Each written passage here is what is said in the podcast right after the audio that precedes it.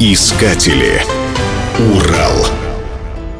Поселок Магнитка расположен в Кусинском районе в 17 километрах от Златоуста.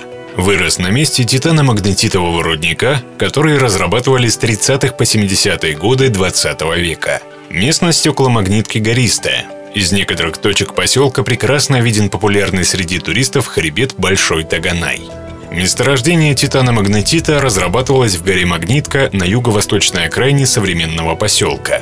После отработки месторождения на этой горе в результате обрушения выработанных камер образовались впечатляющие провалы. Они вытянуты в длину, представляют собой глубокие каньоны с отвесными стенами.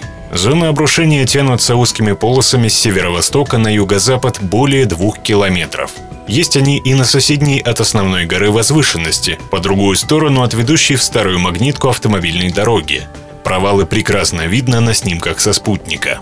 Пожалуй, это одно из самых жутких мест Челябинской области. Ходить по горе, испещренной отвесными провалами, страшновато. Понимаешь, что где-то там глубоко еще остались пустоты и не исключены новые провалы. Кое-где можно заметить трещины и проседания грунта, особенно на перешейках между обрушившимися камерами.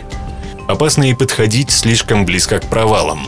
Кромка может обрушиться, особенно весной или после сильных дождей. Всего тут порядка 20 провалов. Провалы настолько глубоки, что в некоторых местах не видно дна. Кое-где внизу можно увидеть старую крепь, а где-то лежит не тающий даже летом снег и лед. Местами внизу на скальной поверхности темнеют отверстия бывших шахт, которые не обвалились. Сохранились руины некоторых промышленных построек, Диггеры попадают и в сохранившуюся часть шахты. Фотографии из шахты можно увидеть на сайте «Рудники Урала». В настоящее время зона обрушения расположена на территории национального парка Таганай. На подходах установлена табличка, сообщающая о запрете здесь находиться без разрешения. Однако это никого не останавливает.